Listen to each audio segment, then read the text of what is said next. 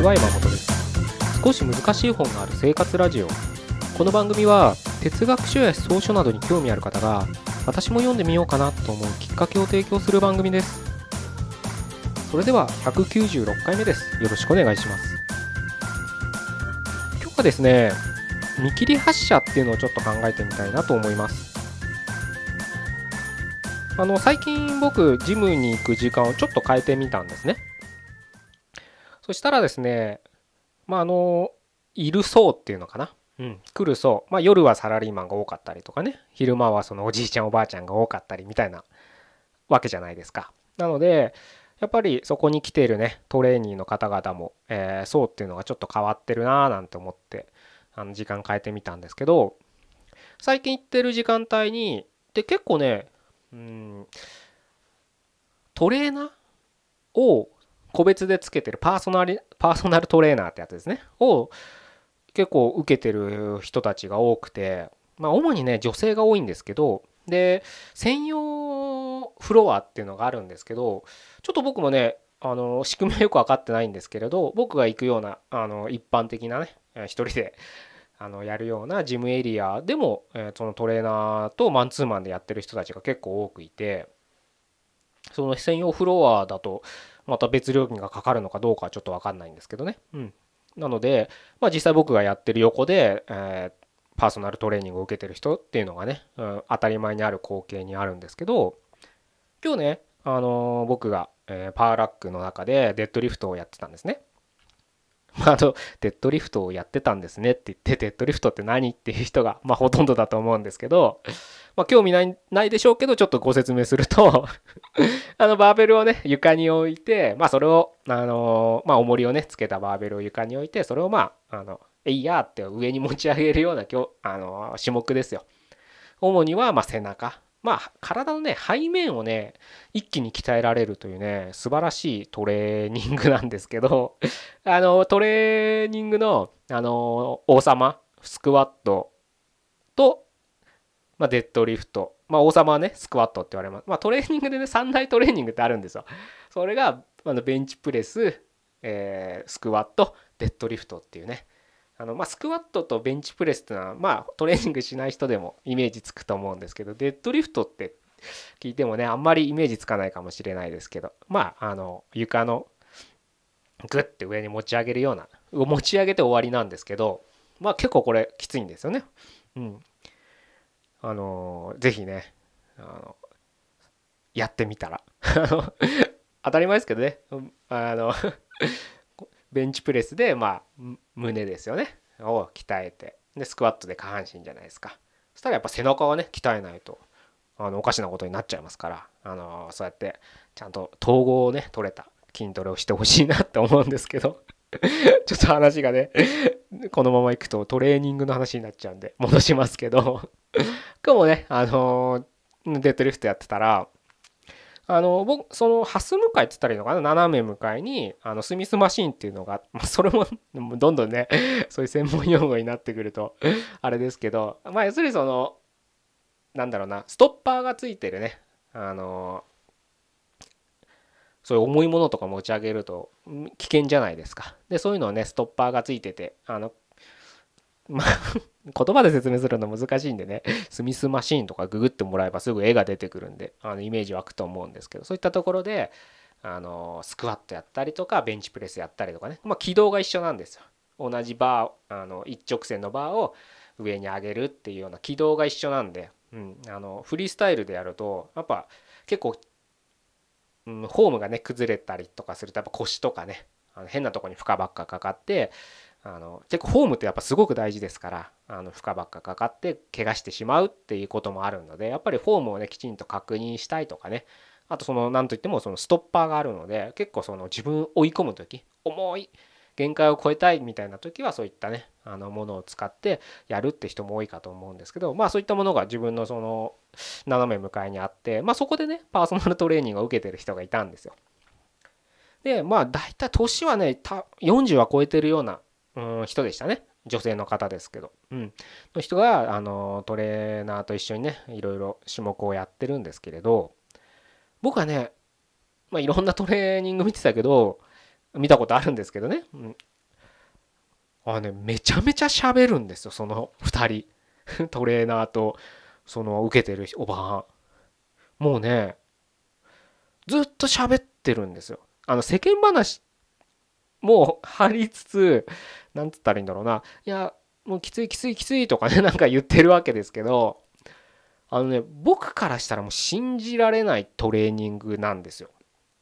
何かっていうとトレーニングってやっぱね集中するもんだと僕は思ってるわけですよ。というか集中しないとできないんですよね。だからそう喋りながらやるっていうのはなんかもうトレーニングってよりなんかストレッチみたいなストレッチだってやっぱりなんで喋りながらやるんだろうなって気はするんですけど だからなんかちょっと準備運動みたいなもんですよね。今日これからなんだ工程10周走るの嫌だねみたいな そんな感じで 屈伸してるみたいなそんなようなイメージなんですよ。それをねずっとやってるわけですよ。で、まあ、正直告白しちゃうとねなんでそれがねあの気になったかっていうと、まあ、うるさいから僕の個人的な感情としては黙れよみたいなもうなしペチャクチャ喋ってんならトレーニングすんじゃねえみたいな 気持ちがやっぱあったわけですよ。本当ダメですねそんな風に思ったら 本当自分のことしか思ってない感じですよね。うん。うん ダメだななんて思いながらもやっぱ思ってしまってほんとずっと喋ってるから僕はそのデッドリフトになかなかね僕その音楽とかも聴かないんであのトレーニング中はもうほんとそういった余計なものを体につけないんで、うん、あのなかなか集中だから周りの環境って結構大切で、うん、集中できないなーなんて思ってその人たちのトレーニングをちょっとチラチラ見ちゃってたんですけどまあ本当に喋ってるんですよ。で何の意味があるんだろうって。でパーソナルトレーニングってやっぱねただじゃないですからアドオンで払ってるわけですからそのね月謝っていうんですか？月会費にプラスしてトレーニング代トレーナー代払ってるわけですよ。で多分安くはないでしょうね。30分1万円ぐらい払ってんじゃないですかね多分。でやってるわけなんですけどただそれでねむなんのもったいないんじゃないかな なんて思って思ったりもしながらも見てたんですけどただねちょっとふとねなんつったらいいんだろうな。考えてみた考えてみたっていうかその女性を見てねはっと気づいたことがあってすごくずっと喋ってて僕からしたらそんなのお金つけてやるようなトレーニングじゃないでしょって思ってその女性を見てたんだけどよくよく見たらその女性ねめちゃめちゃ楽しそうなんですすごい笑顔が素敵なんですよ。すごく本当に僕からしたらうるせえなと思っちゃったけどそのおばさんの笑顔を見たらすごくね楽しそうなんですよね。それを見た時に僕は間違ってるのはやっぱ僕だなと思ったんです。で何がね間違ってるかっていうと僕のトレーニングは喋る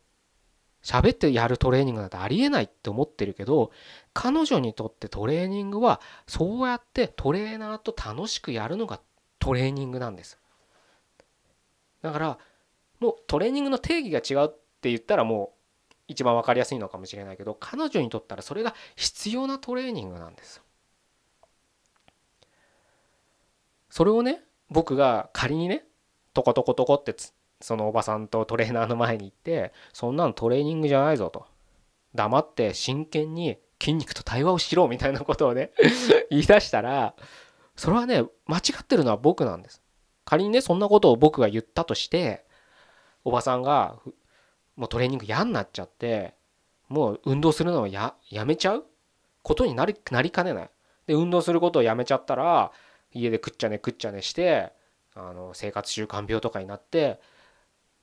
病気になっていい人生送れなくなるかもしれないじゃないですか。なので僕が考えてるトレーニングはその女性には必要がないんです。今彼女がやってるそういう和気あいあい楽しく喋りながらするトレーニングが彼女には必要なんです。それを見た時に僕はやっぱり間違ってるのは僕なんだなと。僕がこうあるべきだって思うのは彼女には必要ないものなんです。これをね気づいた時に気づいたとか今日だったんですけど分かった、うん、そういうふうに考えた時に僕は学なぜねその話をあなたにしたいかと思ったのは結局何してもいいんだってことをちょっとあなたにお伝えしたいんです。今ねあなたが何をしてるのか何をしたいのかちょっと僕には分からないですけどこうありたいって人生が漠然としてあるかと思うんですね。そういった時にその漠然としてこうありたいって人生はきっとあなたの中に具体的にそういった人生を歩んでる人がいるはずなんです。それは有名人なのかもしれない。芸能人と言われるような有名人なのかもしれないしアーティスト。うんそれとも身近な人なのかもしれない。友人とか先輩とかね。でも必ずそういった自分がこうありたいなって人生を体現している人がいるはずなんですね。なのでそういった人をのような人生を歩みたいって形であの憧れって言ったらいいのかな？うんいうので活動してたりするかと思うんですけどただまあそれが悪いわけじゃないですしそれが多分活動のねきっかけになるので誰しもがそういったものがあるかと思うんですけどそれをね活動していく上で必ず誰しもがぶつかるのがあの人のようにはできないってことなんです。そこでやめてしまう人が多いと思うんですね。でもよくよく考えたら当たり前なんですよね。そういう人のような人生を歩みたいって憧れを持って自分もそういった活動をし始めるのは全然問題ないんですけどそこでやっぱり追いかけても追いかけてもその人には追いつけないんですよ。なぜかだって人が違うんだから。まだまだだ自分なんてまだまだだと思って自分を高めるってことを努力勉強するっていうのは決して間違ってはいないけどそのまだまだだと思う先にその人に追いつきたいっていうところはいつか絶望が来る。追いつけないから。自分より先に進んでるしその人はその人でしか歩めない道を歩んでるわけだからその道を自分僕がねあなたが歩もうとしてもそれは追いつけなくて当たり前なんです。だからその人を目指すのは全然問題ないんだけど目指しつつもうあなたはあなたなりに好き勝手やるしかないんです。僕が今からトレーナーを目指して自分なりにこういうトレーナーが必要だと思って目指すのもなんだろうな勉強して、うん、実践するっていうのは大切かもしれないですけどでもその僕が目指したいあのやりたいトレーナーとしての像はさっき言った女性には響かないわけですからそれはそれでいいんです。その女性に響くトレーナーがそういったことを彼女の助けになるわけですから。あなたはずっとその憧れの人を目指してやるのは別に構わないんですけどそこで絶望するのはしょうがないそしてあの人のようにできないっって言ってやめるんではなくて今現時点であなたがやることによって救われる助けになる人っていうのが必ずいるんです。不思議なんですけど。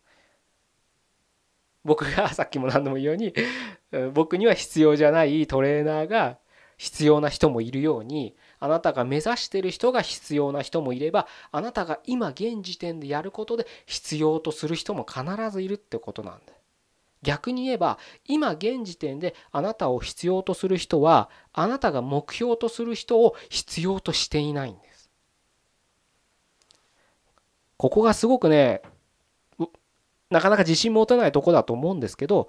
やってみたらわかるんです。例えばねまあ僕は読書会を今定期的に開催してますけれど世の中で一般的に言われてる読書会とやっぱり僕がやる読書会ってちょっとニュアンスが違うはずなんですよ。読書会っていうよりは結構ガチで勉強 的な要素が強い読書会になるのでなんかみんなでワイワイ読書好きが集まって好きな本を紹介したりとかなんかそれでね本を交流うん異業種教異業種交流会みたいな要素は僕の読書会はすごく低い。まあ、異業種の人もいっぱい来るし変な人ばっか集まるんで あのそれはそれで面白いんですけれどそもそも読む本が、うん、ほとんど読まない本ですよねみんなが。なので、まあ、そういったところでだいぶ、うん、コンセプトが違うのかなと思うんですけれど読書会で言えば僕の読書会に集まってくれる人はそういった一般的な読書会では必要としない人がやっぱ集まってるわけです。いや世の中の読書会こういうもんだと思って僕が同じような読書会してもきっともうすでにあるからそういう読書会は僕の読書会には来てくれないわけ。で。読書会っていうカテゴリーでカテゴリーっていうのは言葉上だけで言えば読書会の中で僕はこういったものが必要なんじゃないか。今僕ができるのはこういった読書会だと思って今やってる読書会が必要としてくれる人がやっぱり集まってくれるわけです。時間とお金を使ってね。それは一般的になんかその有名な読書会東京でもいっぱい有名な読書会あってもう参加者が毎回ね何十人もいるみたいなんですよ。僕はちょっと参加したことないんで何とも言えないんですけどそういったとこに比べたら僕の読書会もすごく規模が小さいです。ちっちゃいとこでやってますし。ね。全然あの集客力だって違いますけれどでもそれでも僕の読書会に何か必要だと思って参加してくれる人がいるっていうことはやっぱり自分がもう見切り発車でやってみなかったら分からなかったことなんですよね。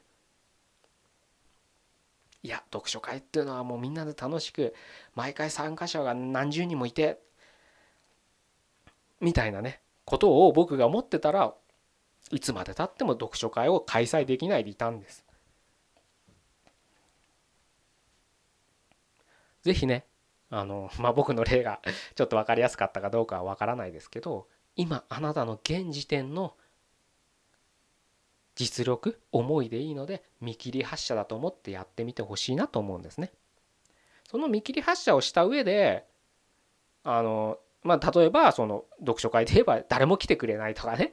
何かサービスを提供してるんだったら何も売れないとか、えー、言うんであればそれはそれで結果で受け止めればいいだけですよね。じゃあ何が足りないんだっていうところでまた次の課題が生まれてくるわけじゃないですか。見切り発車しないと課題も生まれてこないんです。漠然としてあの人のにならしなきゃいけないみたいな漠然としたねなんか絶望だけが襲ってきてで結局自分には何もできないんだ自分にはそんな能力ないんだ才能ないんだでやめちゃうっていうのが多いのかなと思うんですね見てて。まずはやっぱり先行するのは見切り発車やってみるってことがやっぱり大切などんな活動だって大切なんじゃないかなというふうに僕自身の経験からもそうですしまあ世の中でよく言われてることですよね今話した話っていうのは。お伝えした話っていうのは、まあ、世の中でよく言われてることなので、まあ、改めて僕が言うことではないのかもしれないけれどただ、うん、結構人間ってあの、さっき言った通り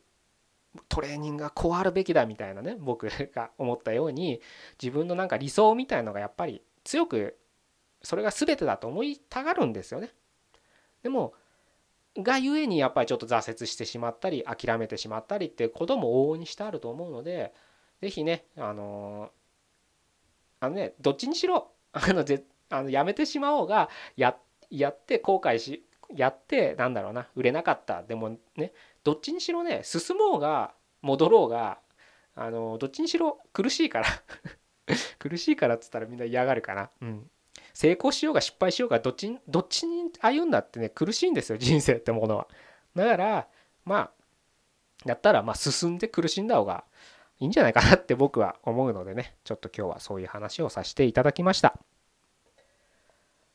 是非ね、あのー、見切り発車で僕はいいと思います。見切り発車で結果を受け取って、あ、今には全然自分はまだまだだなと思うんであれば、見切り発車しながら課題を立てて、やって、実力をつけて、また見切り発車して、またダメだったら、またやってみたいなね、サイクルをどんどんどんどん作っていただければね、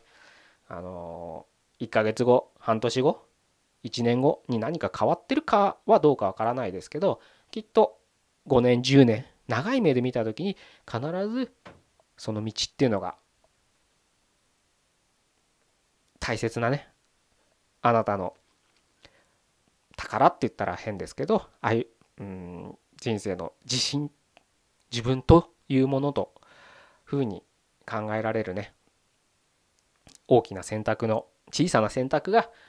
大きなね可視化できるものになってるんじゃないかなっていうふうに思いますので。今日はこういう話をさせていただきました。じゃあ今日はここで終わりたいと思います。196回目でした。どうもありがとうございました。